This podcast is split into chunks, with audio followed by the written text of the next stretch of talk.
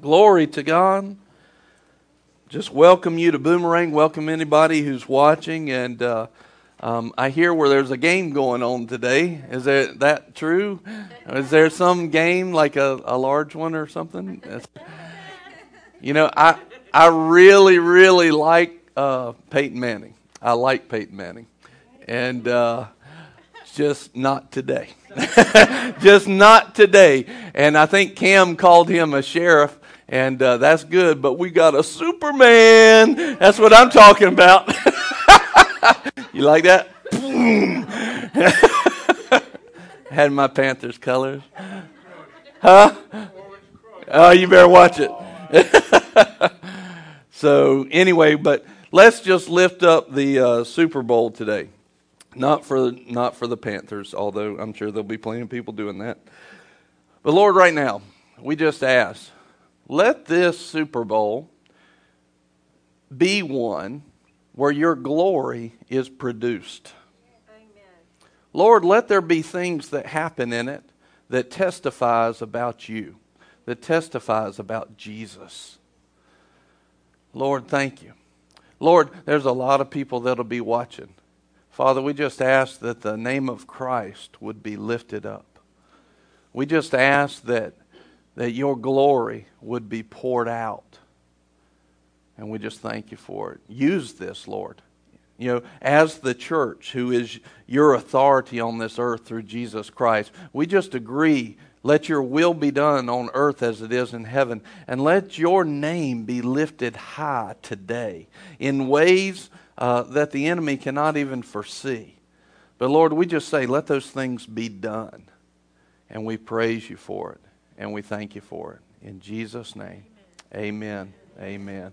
So, um, you know, one, I think you were telling me a prophecy by Bob Jones. Um, Bob Jones, he's passed away now, but um, he was like legitimate, you know, prophet. Like, uh, saw a lot of things that were going to come to pass. And one of the things that he said, he said that this was in 1993, I think, so the Panthers were formed in 1995, and she just told me about this this week. So in 1993, before they knew all that, he, he said, There's a panther uh, coming to the wood yard. And, uh, huh? The lumber yard, yeah. There's a panther coming to the lumber yard. And he said, um, And out of that will come a great revival in the area, which is very interesting. And uh, what's really interesting about that to me is uh, the Lord was speaking to me when the Panthers went to the Super Bowl the last time in 2003. Uh, the Lord was speaking to me uh, about that because what I noticed was that the whole attitude of the area rose. Um, people were buying more stuff, you know, just their, their attitude was optimistic and it was it was very interesting to watch from a spiritual perspective, those things don't just happen. There's something generally behind the scenes that's going on.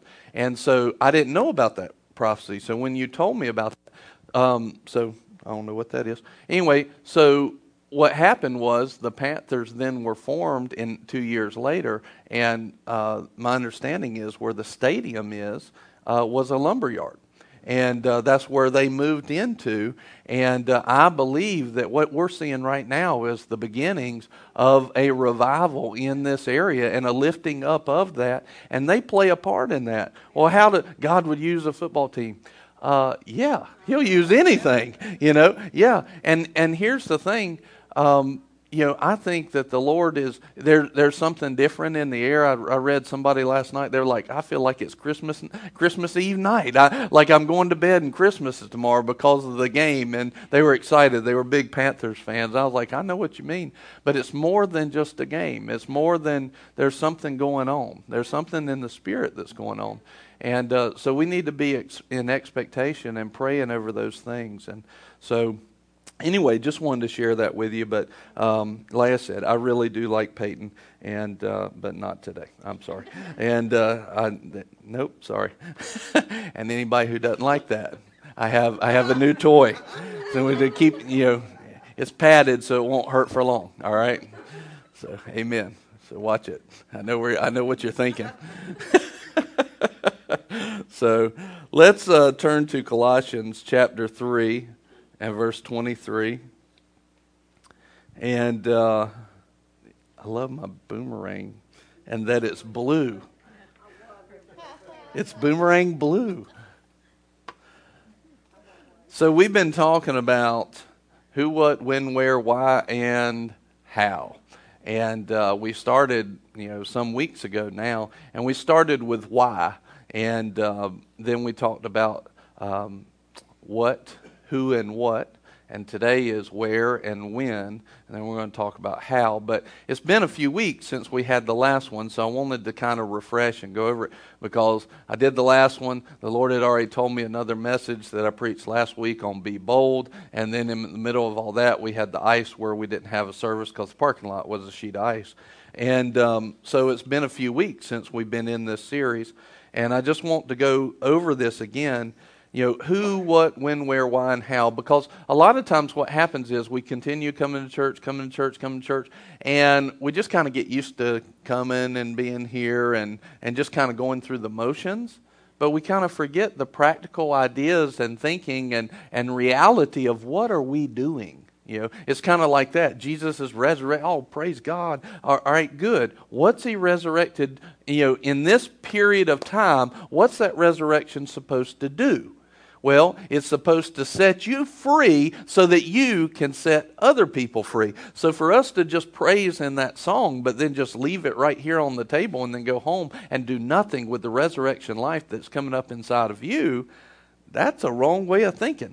You are taking a very big gift and, and uh, ability and potential of God and bearing it, and that's not a good servant. That's a bad servant. We want to make sure that we are proper properly esteeming everything that God has done.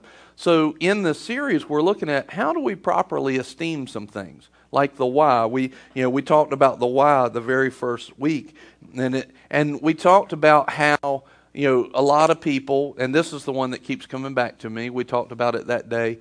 Uh, was uh, Deb actually said to me? She said uh, we were talking to the leadership team. I said, "Why do we do what we do? What's our why?"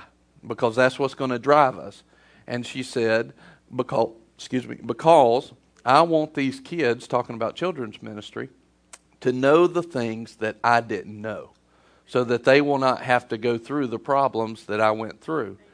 And that's a great answer, generally speaking and and the holy spirit immediately you know and it was really correcting all of us not just her. It was correcting all of our hearts. And the holy spirit brought up and said but that should not be our why because that one time where you know your boss has made you mad that why is not stronger than your emotions in that moment.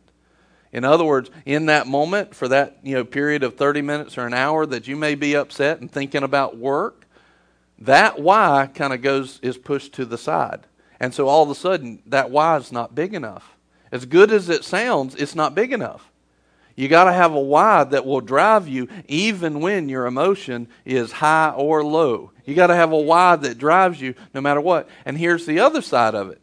With that why, uh, if your why is just it's based on you, you want them to have something you don't have, right? That you didn't have, and help them.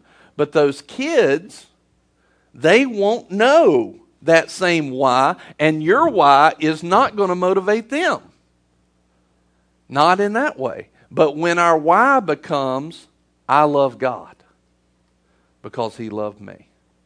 And that is our why. Now you're talking about an unlimited power, the love of God for God coursing through your veins. And that's a why that we can pass on. And in the middle of being upset at your boss or having life circumstances at you, that why will give you life and motivate you and help you do the right things in every situation. And it's a why that we can pass on that will help everybody else as well. So this is we need to make sure that we understand that our why is I love God. That should be the answer to every question. Why did you do this? I love God. That should motivate when we get up, when we go to bed, what we watch, what we say, what we think, what we do. That should motivate it all. Lord, I love you. This is why I do this. Even our rest Even our rest, saying, hey, uh, Lord, I want to make sure that I, you know, take my rest because my job is not to burn myself out. My job is to be well prepared.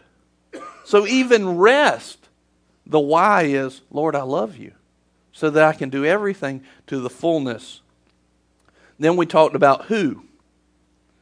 Well, and the answer to that was the why is we love God. The who was everyone. Who are we taking this to?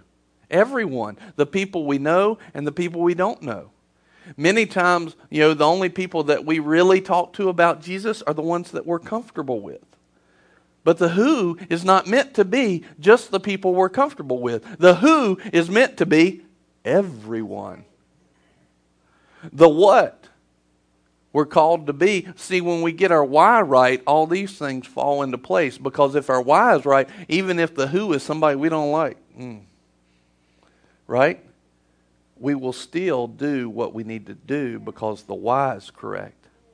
And the what you know, a lot of times we have all these ideas of what we should be doing, but they don't really line up with Scripture. But when our why is right, all of a sudden our what, our who, our where, when, and how, all those things line up correctly. Our what is we're to be an ambassador of God. And we talked about what is that ambassador? We're, we're to win souls, we're to make disciples, move in the power and the love of God. This is being an ambassador.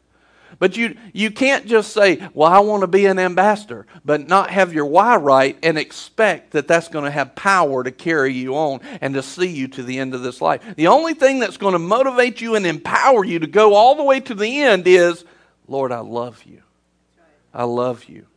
You know, when tr- people treat you bad and they talk bad about you and they lie about you and they're just getting on your nerves when your why is right, you can still handle that correctly.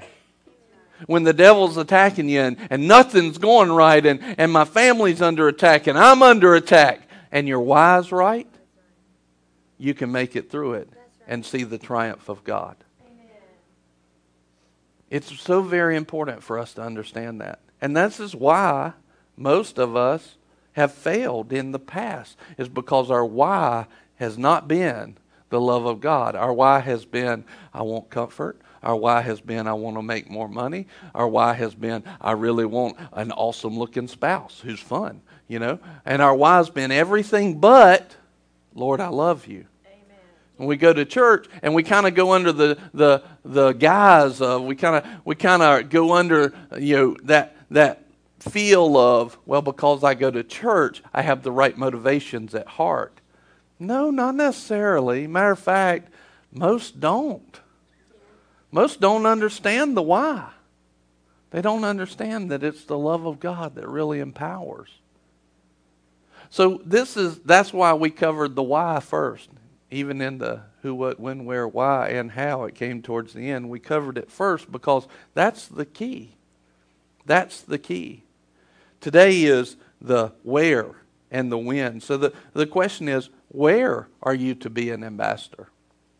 This verse right here says, Colossians 3:23, what it, whatever you do, do it heartily as for the Lord rather than for men.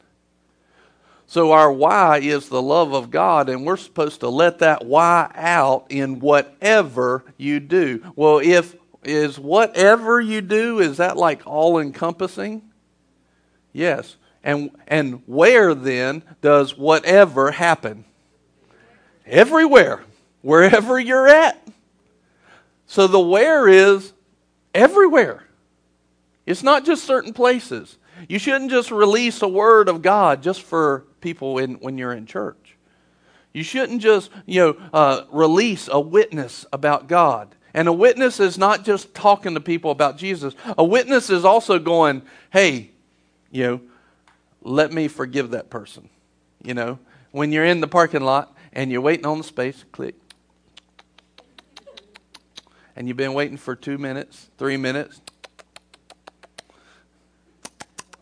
And, and they had their, you know, their backup lights on for three minutes. Okay? And then all of a sudden, they back up They back up right into your way and they're coming past you, and somebody pulls in right then behind them and goes into your space that you've been waiting on.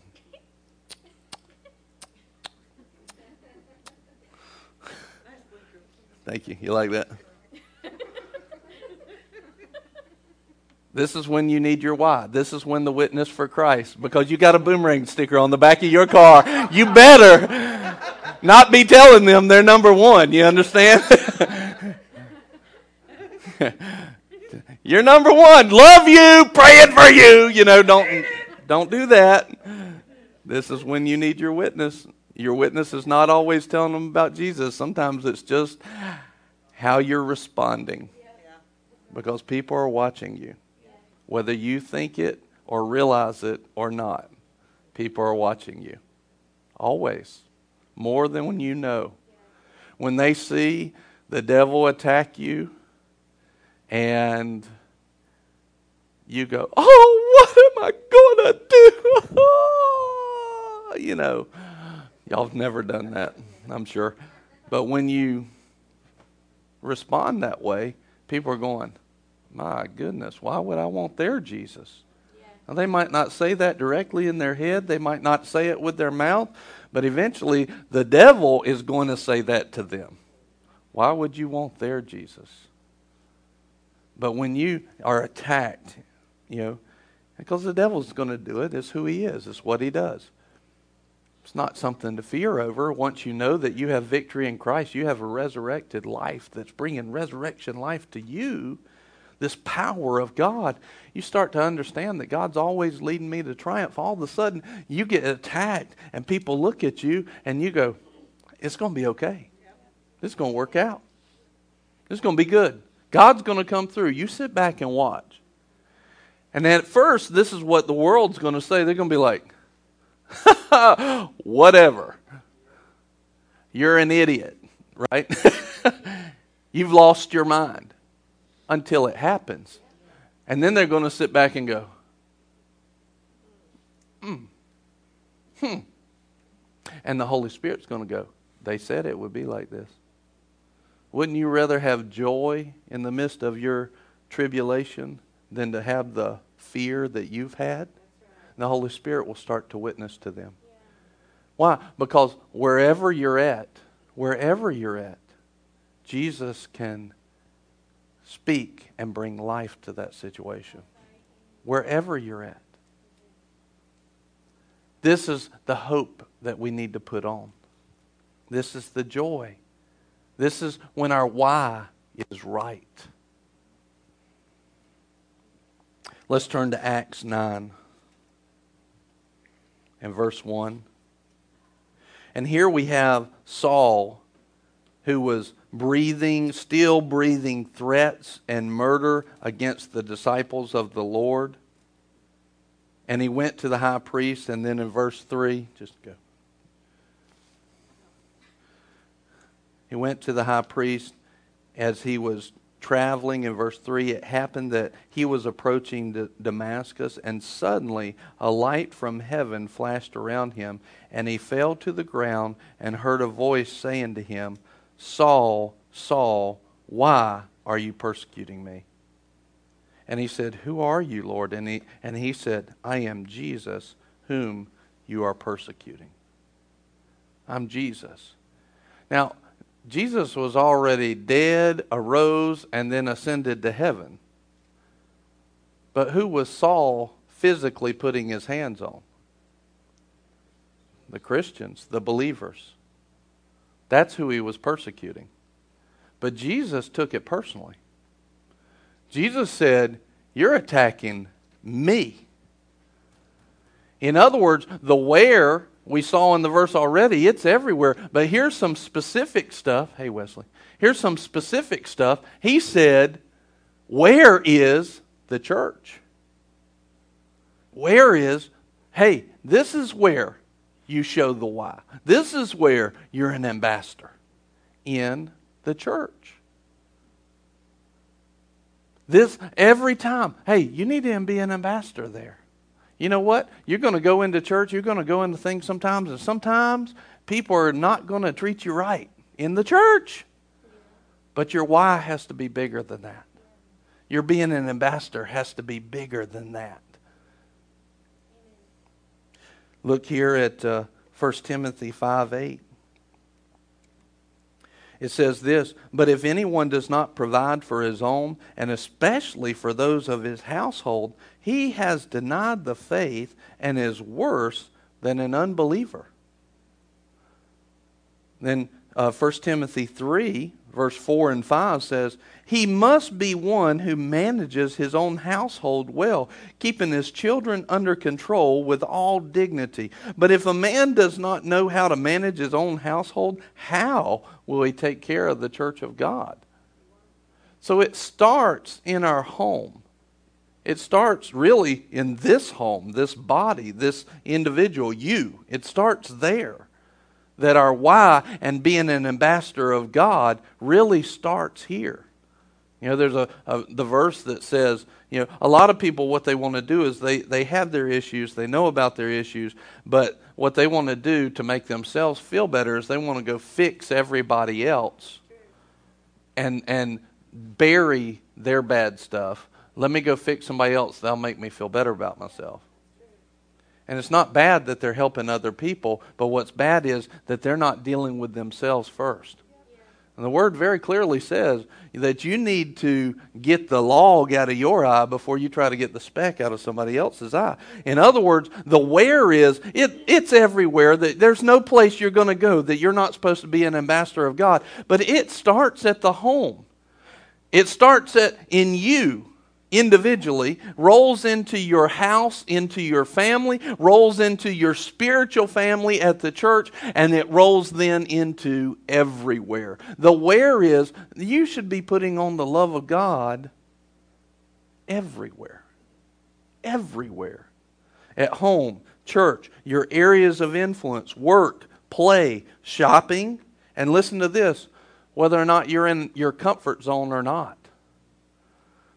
Doesn't matter. You know, I know I know lots of times that the Lord is moving through y'all and giving you words and and, and asking you to serve and ask, asking you to work. And but we're we'll get to the place where our fear will kind of back us down. We'll be like, I don't know if I can do that. You know, when we started this church, you know, I never pastored before. And had I gone, I don't know if I can do that. I've never done that before. I'd have never done it. How could you actually get experience without stepping out into something that you haven't done before? So we've got to allow our why to become bigger than our fear. We've got to allow the why in places to become bigger than our comfort zones or our non comfort zones. We've got to allow that why to start to motivate us into areas that we're not comfortable with. And what you'll find is you'll become more and more and more comfortable.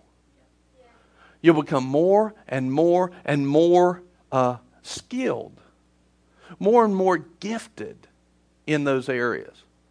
But you won't if you never take a step into it. And if you never know where you're supposed to do that, you'll, you'll always say, Well, I don't know if it's here. And that'll be the button that the devil pushes to get you to stop, to put the clamps on the work of God. That'll be the button that will take that resurrection power that we sang and praise God about, but it'll be the button that stops you from ever doing anything with it. Because I don't know where it is. Well, now let's look at the when. Psalms 127. You know, it's interesting about this series is it is not complicated. It's not complicated. Not at all. But it'll set you free to be who God's called you to be. It's not a complicated series. When? Psalms 127, verse 1 and 2. It says, Unless the Lord builds a house, they labor in vain who build it. Unless the Lord guards the city, the watchman keeps awake in vain. It's vain for you to rise up early to retire late to eat the bread of painful labors, for he gives to his beloved even in his sleep. In other words, what he's saying is, you know, you got a guy marching and, and on, you know, watching the city. Boom, boom, boom, right? He's watching the city. But he says this unless the Lord watches, this guy's, this guy's in vain. He's in vanity, he's in pride. In other words, the Lord's got to be there with you. Let me put it like this unless you've got your why right in everything that you do, you're in vanity.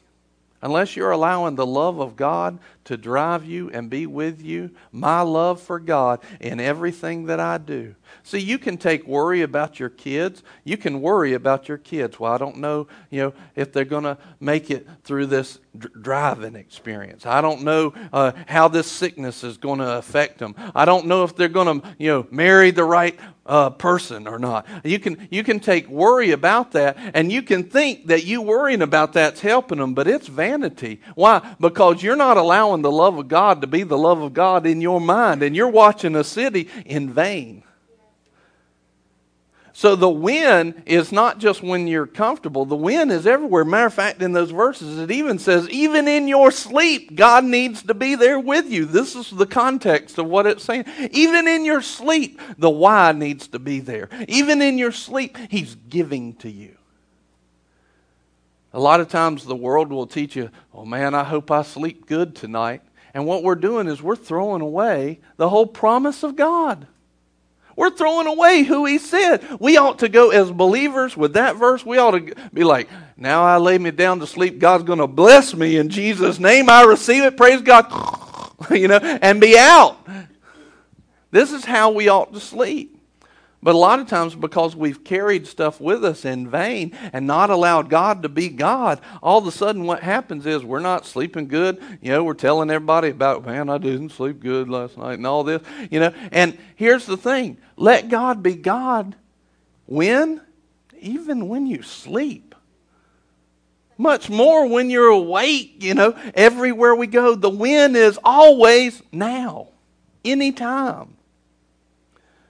Mark 11, 12 through 14 says, On the next day, this is, you know, this is some faith scriptures here, and it says, On the next day, when they had left Bethany, he became hungry.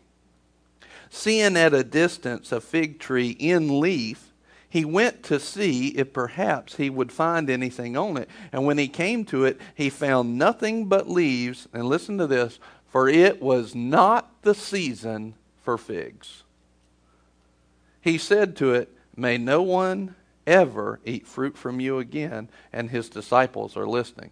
Now, we all know that they came back by the next day, and the disciples were like, What? They remembered what he said because the fig tree had withered at the root. It had withered at the root. What was, what was happening there? Man, what Jesus said, he said in faith. He used the God kind of faith, and it happened just like that. But what's really interesting is why did he tell that fig tree to never have figs again when it wasn't even the season for figs? I mean, wasn't the wasn't the fig tree just being doing what the you know doing what it was designed to do, not have figs when it wasn't a season? I think the greater point in that is I, I heard David Hogan say this one time when the king comes walking by and puts a demand for fruit, it's time for us to have fruit, whether it's the season or not. That, that tells me that I can, you know, be not quite as skilled as maybe I should be. But if my why is right and my what is right to be an ambassador, and I'm in the right where, and I'm dealing with the right who, the right person. In other words, at any place where I love God, I'm in front of the people that He loves, the who. I'm, I have a calling to be the ambassador.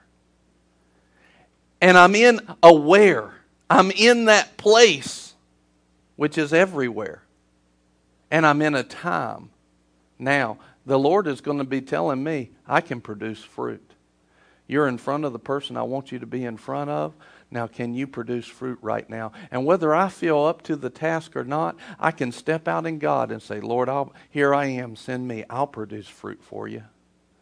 I'm willing. You know, the, the word says this the eyes of the Lord run to and fro over the whole earth And what is he looking for? He's looking for somebody whose heart is right so that he can show himself strong in them. It didn't say he was looking for the most skilled person. It's not what it said. He didn't say that he was looking for the most gifted and the most anointed. He's looking for the one whose heart is right towards him, who recognizes the who, what, when, where, why, and how, and says, Lord, send me, use me. If you can use me, use me. And he says, I don't care if it's seasoned for me or not, I am yours. Uh, Brother Copeland says this I'm, I'm yours to command. I'm, I'm here. This, see, this is what it was. I, I think it's uh, Isaiah 6, uh, where he says, uh, here, here am I, Lord. Send me. Here am I. Send me. That's the heart that God's looking for. But see, if our why is not right, then we will forget all about the who, what, where, and when.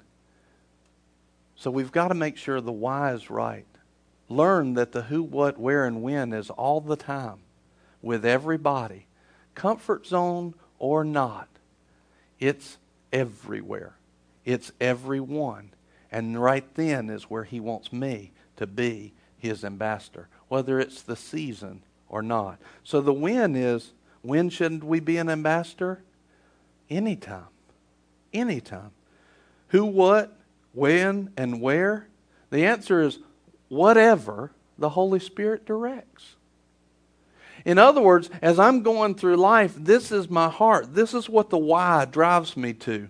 I keep my ears open, just ready to be directed by God. And if He says, hey, that's the who, or that's the when, or that's the what, or that's the where. I'm just waiting on the command. I'm just waiting on the leading of the Holy Spirit, ready to change my course at any second. I'm on a course. I'm living. I'm walking through life at the last direction that He gave me. But if at any moment He's redirecting me to go around an obstacle or meet somebody right where they need met, I got my ears open and ready to hear from Him and then be obedient. And I'm not scared of it. I'm not not holding back. Why?